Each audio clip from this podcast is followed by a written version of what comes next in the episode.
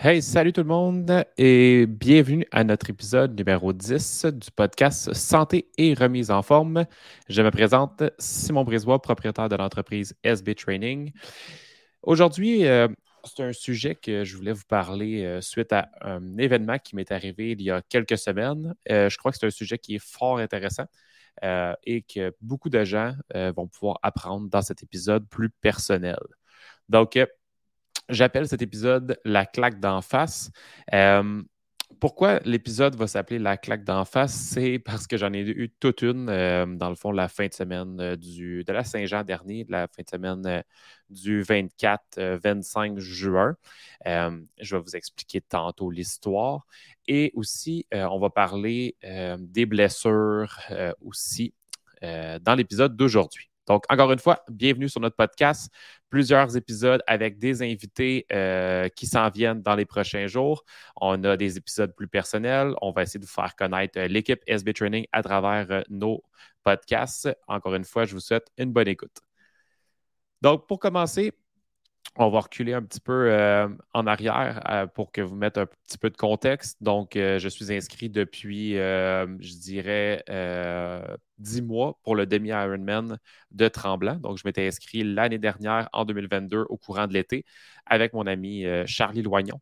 Donc, ça faisait, ça, autour de dix mois qu'on s'entraîne, qu'on se pratique euh, qu'on se motive puis qu'on reste euh, euh, ensemble attachés au processus pour faire notre demi-Ironman qui était le 25 juin 2023. Donc, la préparation avance, tout va bien. De mon côté, donc de la natation, le vélo, la course. Vélo-course, a toujours été des choses qui allaient bien de mon côté et ma lacune était au niveau de la natation. J'ai travaillé super fort euh, pendant l'hiver, donc je me suis inscrit au club euh, de triathlon, euh, Triathlon Rive-Nord pour améliorer ma natation. je nage deux à trois fois par semaine dans, dans la piscine de Terrebonne. Donc, soif de conseils, j'apprends, j'apprends, j'améliore mes temps. Je suis passé de 3 minutes du 100 mètres sur ma natation à 1 minute 50 du 100 mètres à l'intérieur. J'ai fait des temps en bas de ça même, une 45, une 47. Donc, j'ai vraiment amélioré ma natation. Euh, ça va bien, tout est beau. Et euh, je dirais deux à trois semaines, euh, non, même plus que ça, six semaines, excusez-moi, six semaines avant l'événement, donc mon demi-Ironman. je m'en vais à la fête de mon beau-frère, donc le frère à ma femme, et il organise une activité de bubble soccer.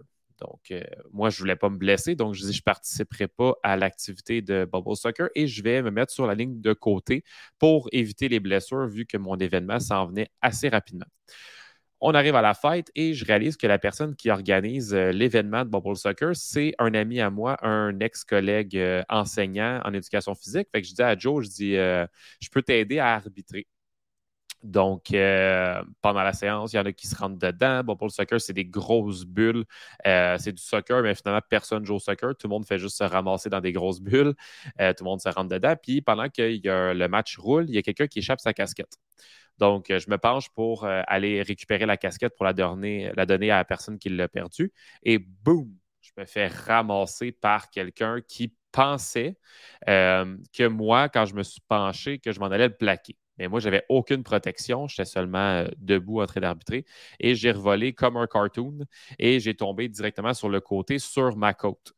Euh, sur le moment, ben oui, ça a fait vraiment mal, mais sur le moment, je pense qu'il n'y a rien là. Je continue, je continue, je continue. Et c'est le lendemain et le surlendemain que ça a été pire en pire, jusqu'à temps que je comprenne que euh, j'avais une côte failée. Euh, une, deux, trois, j'ai aucune idée. Euh, je n'ai pas pris de radiographie, mais je suis allé voir un chiro, puis on m'a dit Tu as une côte failée. La seule chose qu'il y a à faire, c'est du repos. Et, repos, quand on est à six semaines de mon demi-Ironman, quand ça fait un an que je m'entraîne pour ça. Malheureusement, ce n'est pas quelque chose qui est vraiment envisageable, le repos. Donc, euh, difficulté à faire de la course euh, parce que la respiration, donc quand je faisais des, grandes inspirations, c'était difficile, ça faisait mal aux côtes. Euh, le vélo, quand j'étais penché par en avant, ça faisait une pression. la seule chose que j'ai pu mettre en pause, c'était la natation et c'est ce que je trouve plate parce que c'était ma lacune. Donc, j'ai euh, coupé la natation pour les six dernières semaines. J'ai fait seulement une sortie en lac. Euh, ça l'a super bien été. Donc, j'ai terminé mon 1,9 euh, km, donc la distance que j'avais à faire. Pour le demi-Ironman, ceux qui ne sont pas au courant, il faut le rentrer en moins de 1h10, sinon tu es éliminé. Et oui, effectivement, tu es éliminé, donc et tu ne peux juste pas aller faire ton vélo ni ta course. Donc, euh, euh, je l'ai fait de façon euh, dans un lac en pratique. Je l'avais rentré en 47 minutes, mon 1,9 km, et ça avait vraiment bien été. oui, j'avais une douleur, ça faisait mal, mais j'ai réussi à le faire avec beaucoup de temps d'avance. Donc, on avance, on avance, on avance. Donc, on se rapproche de l'événement. Je n'ai toujours pas renagé et lors de la dernière semaine, je réalise que j'ai encore mal. Donc, la semaine avance euh, et on arrive euh, la fin de semaine de l'événement. Je suis vraiment, vraiment, vraiment prêt mentalement, physiquement, à part ma blessure à la côte. Côté course, je suis prêt. Côté vélo, je suis prêt. Puis natation, ben, je suis prêt à me battre dans l'eau puis à dire euh, je fais le mon mieux. Puis il arrivera ce qui arrivera. La seule chose que je souhaite, c'est pas manger de coups de pied ou de coups de poing dans l'eau, dans le lac, puis qui va m'aggraver ma blessure. Mais mettons que je passe 100% côté physique, mais côté mental, je suis tellement fort euh, mentalement que j'étais prêt à affronter mon, mon demi-Ironman, puis j'avais vraiment, vraiment hâte. Donc, euh, J'étais avec mon ami euh, Cédric Etu, qui lui faisait le triathlon 51-50, qui est un triathlon olympique la veille, donc le samedi. Et moi, je compétitionnais le dimanche avec Charlie, qui est le dimanche pour le demi-Ironman. Donc, on arrive là-bas le, euh, le vendredi, donc préparation pour Cédric, mental, physique. Euh, lui, il fait son, triathlon le samedi. Honnêtement, la gang, ceux qui n'ont jamais vécu ça, moi, c'était la première fois que j'allais euh, à cette fin de semaine-là. Puis c'est complètement débile. La ville au complet de Tremblant devient la ville Ironman. C'est fou. Il y a des gens partout qui se promènent, euh, qui font du vélo, qui courent. On voit du monde dans l'eau qui nage. Les gens se promènent avec des pompes à vélo. Tu vois des vélos partout. Euh, les gens, il y a du monde tatoué Ironman. C'est du monde qui en font il y a des kiosques. Euh, c'est vraiment une fin de semaine qui est. Moi, quand je l'ai raconté à, mon, père, je disais c'était comme un genre de mini olympique, mais qui est vraiment pour euh, les triathlètes. Donc, c'est un gros, gros, gros événement. La hype est incroyable. Pour vrai, l'ambiance est vraiment folle. Euh, donc, je passe le samedi à encourager mon ami Cédric. Il réussit à le faire. ça a super bien été. C'était vraiment difficile. Gros dépassement de soi. Il réussit à faire son triathlon. 51-50, euh, il termine. C'était super. On arrive à la soirée. Donc, moi, c'est là, c'est le moment, je prépare toutes mes petites affaires. Donc, euh, je prépare tout mon stock avec Cédric qui m'a aidé à préparer mes transitions. Donc, j'ai tout placé la veille. OK, mes choses de vélo, mes choses de natation, mes choses de course, tout est prêt. Euh, je me couche tôt, je suis prêt mentalement. Ça n'a pas été la nuit la plus reposante. On s'entend qu'il y a vraiment une, une nervosité, puis euh, tu te couches, puis là, ton cerveau, il continue à penser, as-tu oublié quelque chose, il peut-tu manquer quelque chose, puis tu, tu, penses à des stratégies, tu penses à ton déjeuner du lendemain, qu'est-ce que tu vas manger, Fait que ma tête a tourné, a tourné, puis à 3 heures du matin, j'ai eu un flash euh, dans la nuit que j'avais oublié de mettre dans mon sac euh, mes bouchons de piscine, ben, de piscine, de lac. Là, ben, quand je nage, je mets des bouchons dans mes oreilles pour empêcher l'eau, pour pas qu'après ça, il y ait de l'eau quand je fais mon vélo, ma course. Je les avais oubliés. Fait que j'ai eu une révélation. Je suis allé dans la nuit à 3 h du matin, je me suis levé, j'ai pris mes bouchons, je les ai mis dans mon sac, puis c'était la seule chose qui me manquait. Fait que finalement, je me rendors, euh, puis je me lève euh, comme prévu, 4h45, boum, cadran sonne, je me lève, je suis prime et. Là. Je suis vraiment là, j'ai vraiment, vraiment hâte.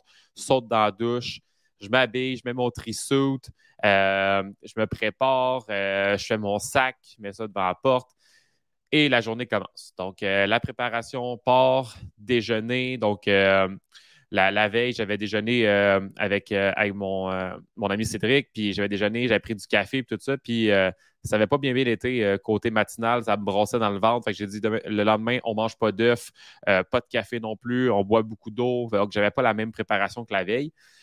Finalement, on arrive Cédric s'en va me porter. Je commence à préparer mes, mes transitions. Je m'en vais placer mon vélo. Tout est prêt. Donc là, j'ai mes zones de transition. Je regarde à gauche, je regarde à droite. J'essaie d'apprendre le plus possible parce que c'est mon premier triathlon. Donc, je me dis, il faut que je profite à 100% de cet événement-là. Je regarde ce que les autres font, comment ils se préparent. Euh, on gonfle les pneus. Euh, je, place mes petites zones de transition, mes choses par terre. puis là, je réalise que dans mon je n'ai pas de place pour mettre mes collations. Fait que je suis comme, ben, faut manger. Hein? C'est un effort d'environ 7 heures à 9 heures, 10 heures pour ça, dépendamment des gens qui le font. Donc, pendant 8 heures de temps, tu vas, tu vas, bouger, tu vas t'entraîner. Donc, ça prend de la nourriture, ça prend des gels, ça prend des, euh, une bonne hydratation, bonne nutrition à l'effort. Donc, moi, il fallait que je trouve un endroit pour mettre mes barres cliff que je m'avais mis pour manger. Puis, il n'y avait pas de place dans mon trissou. Fait que là, je suis comme, bon, ça va bien. J'ai enlevé ma sacoche sur mon vélo pour que ça soit le plus léger possible, mais là, j'ai plus de place pour mes collations. Fait que là, je suis comme, bon, qu'est-ce que je fais? Puis là, je vois à côté, le gars, il tape avec du tape électrique ses cliff sur son cadre de vélo. Je suis comme, oh my God, tellement de bonne idée, t'es mon sauveur. Fait que j'ai appris du tape électrique, je tape mes cliff sur ma barre de vélo. Euh, fait que je suis, toute prête, euh, toutes mes zones de transition, ma bouffe, euh, tout, tout, tout, tout, tout est prête. Puis là, ce que j'ai oublié de raconter, c'est que ce matin-là, j'étais avec euh, mon autre ami qui s'appelle Bobby, Bobby Leblanc, qui est mon euh, vidéaste. Donc, Bobby me suit depuis la veille, la préparation, le matin même, prend des vidéos, prend des shots.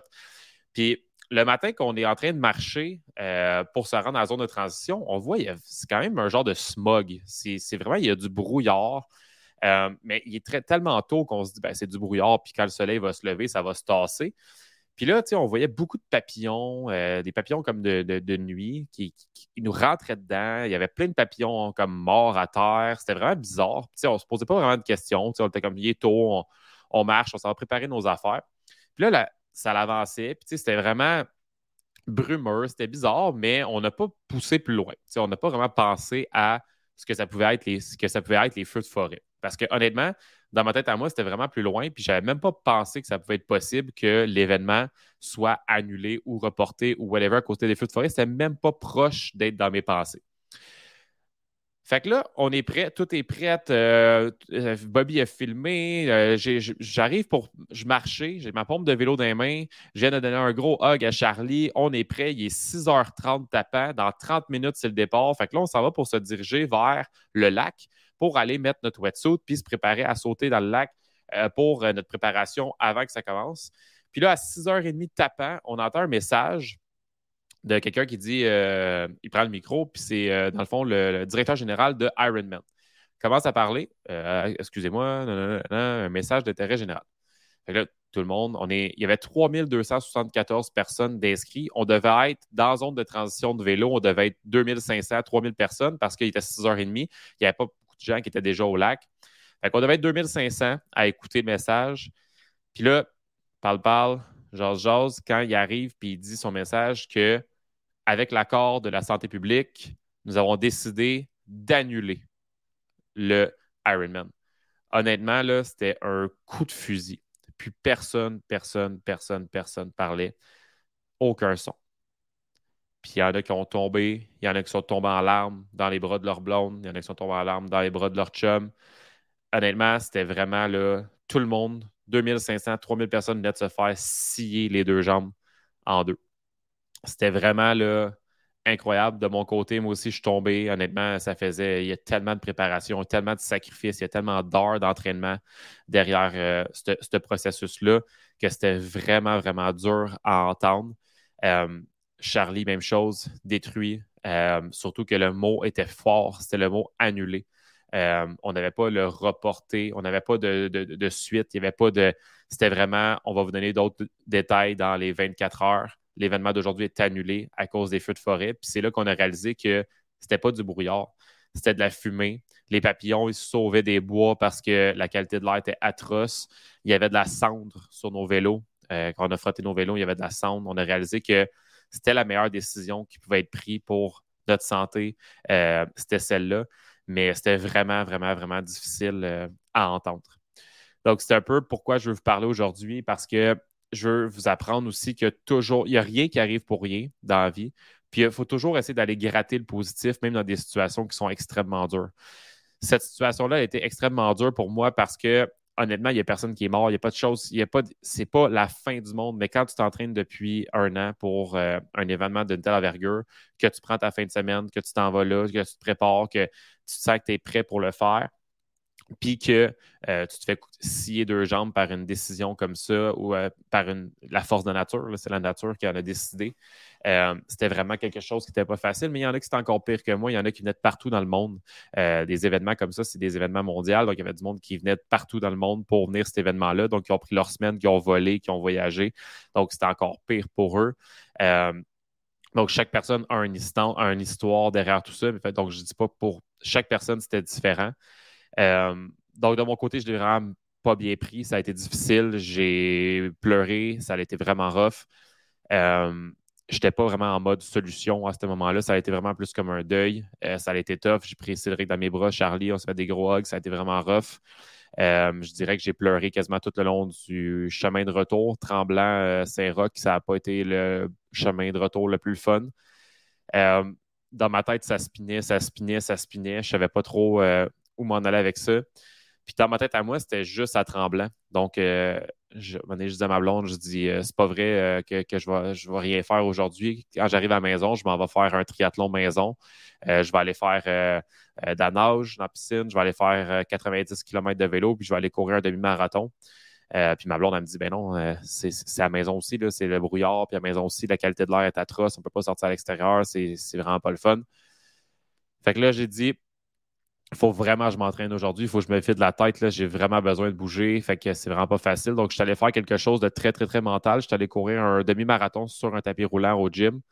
Donc, je suis allé au gym avec mon sac, pack, déposer ça là. J'ai parti. J'ai couru 21 euh, kilos euh, en 1h45. Donc, euh, sans arrêter, j'ai runné ça. Mais tout le long de mon demi-marathon, c'était mental parce que c'était vraiment comme une bataille. Puis à chaque fois que je regardais l'heure, je serais comme Ah, en ce moment, je serais en train de sortir de l'eau. Ah, en ce moment, je serais en train de sortir du vélo. En ce moment, je serais Ah, là, j'aurais terminé. Ah, là, je... ça me spinait dans la tête.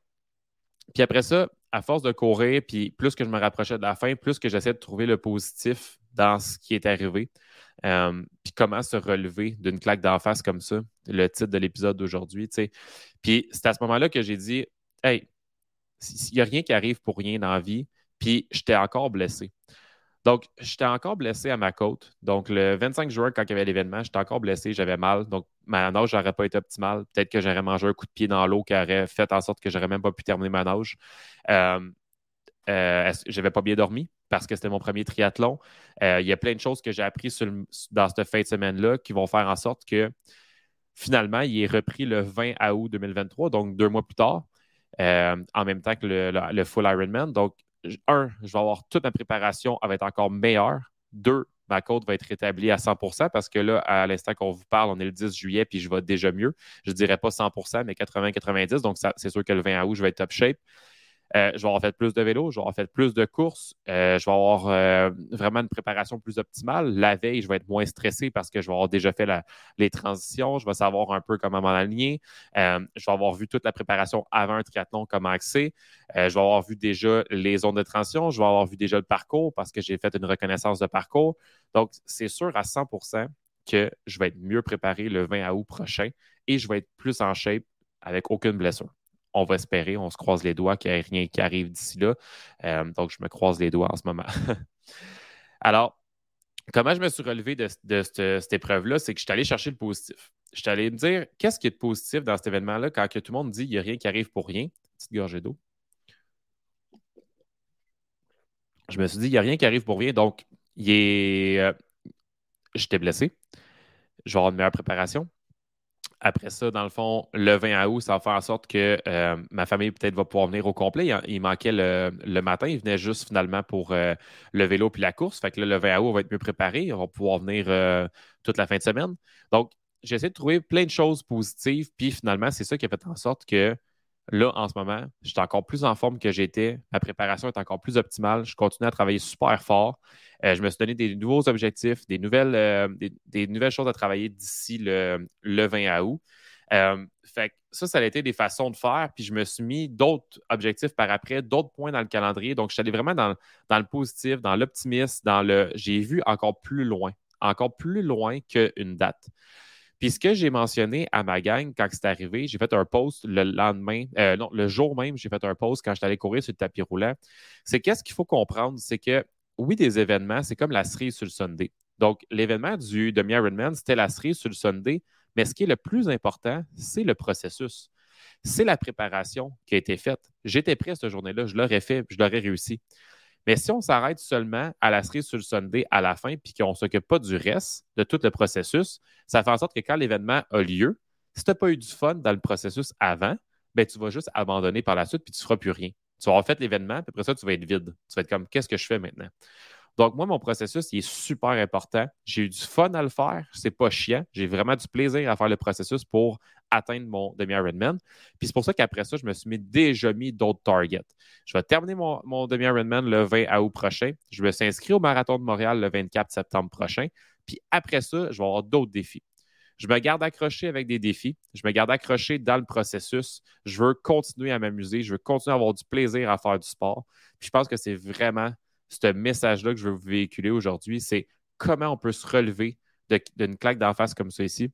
Comment on peut faire en sorte de rester accroché dans le processus de remise en forme et que l'événement soit vraiment, c'est vraiment cool de faire des événements, mais ça ne peut pas juste être ça ta motivation. Parce que si c'est juste l'événement, ben, ton processus, il va peut-être être malsain, peut-être que tu n'auras pas autant de plaisir dedans. Il faut que tu aies du plaisir dans le processus, puis après ça, euh, d'aller s'inscrire à des événements, puis s'amuser au travers de ça. Euh, avant de finir, euh, j'ai parlé beaucoup de, dans le fond, ce qui est arrivé, quelle façon que ça a été annulé, tout ça, mais ça aurait pu être la même chose avec une blessure. Là, ma blessure n'était pas assez grave pour dire que c'est annulé, mais si, mettons, une, cheville foulée, une fracture, n'importe quoi, c'est le même principe. Le processus aurait été super bien, puis, mettons, il y a une blessure, mais c'est les mêmes, étapes, les mêmes principes. C'est qu'une blessure ou une annulation à cause de la nature ou autre, ben, il faut essayer de gratter le positif. Puis c'est pas toujours facile. Puis c'est sûr qu'il y a une période de deuil, il y a une période de, résilience à travers ça. Puis après ça, ben là, il faut aller vraiment dans le positif puis aller trouver qu'est-ce qui est mieux finalement dans cette situation-là. Parce que oui, il va en arriver des blessures, oui, il va en arriver des annulations, oui, il va en arriver des, euh, imprévus dans la vie. Mais si on se laisse abattre par ces imprévus-là, ben c'est là que ça va devenir euh, problématique. Puis c'est là qu'on va vivre malheureux. Si on veut vivre heureux, on veut essayer de rester dans le positivisme. Euh, il faut toujours avoir une être en mode solution, trouver, trouver des, solutions à ce qui arrive, puis rester euh, positif à travers tout ça. Donc, j'ai fait le tour, la gang. J'espère que vous avez aimé l'épisode euh, numéro 10, La claque d'en face. J'espère que ça va vous aider aussi à rester positif dans votre vie. trouver toujours le bon qui, se retrouvent derrière le mauvais parce qu'il va en arriver d'autres euh, imprévus comme ça euh, dans la vie. On ne sait jamais ce qui peut arriver demain, on ne sait jamais ce qui peut arriver l'année prochaine, on ne sait jamais ce, que l'avenir euh, nous réserve. Donc, la gang, soyez bons. Continuez à rester impliqué dans votre processus de remise en forme, continuez à avoir du plaisir. Il faut que ça reste dans le plaisir. je vous souhaite une bonne journée et à la prochaine. Si vous avez aimé euh, l'épisode d'aujourd'hui. Et si vous aimez le contenu euh, que vous entendez dans Santé Remise en Forme, allez nous mettre un 5 étoiles. C'est notre pourboire. Salut la gang. Bye bye.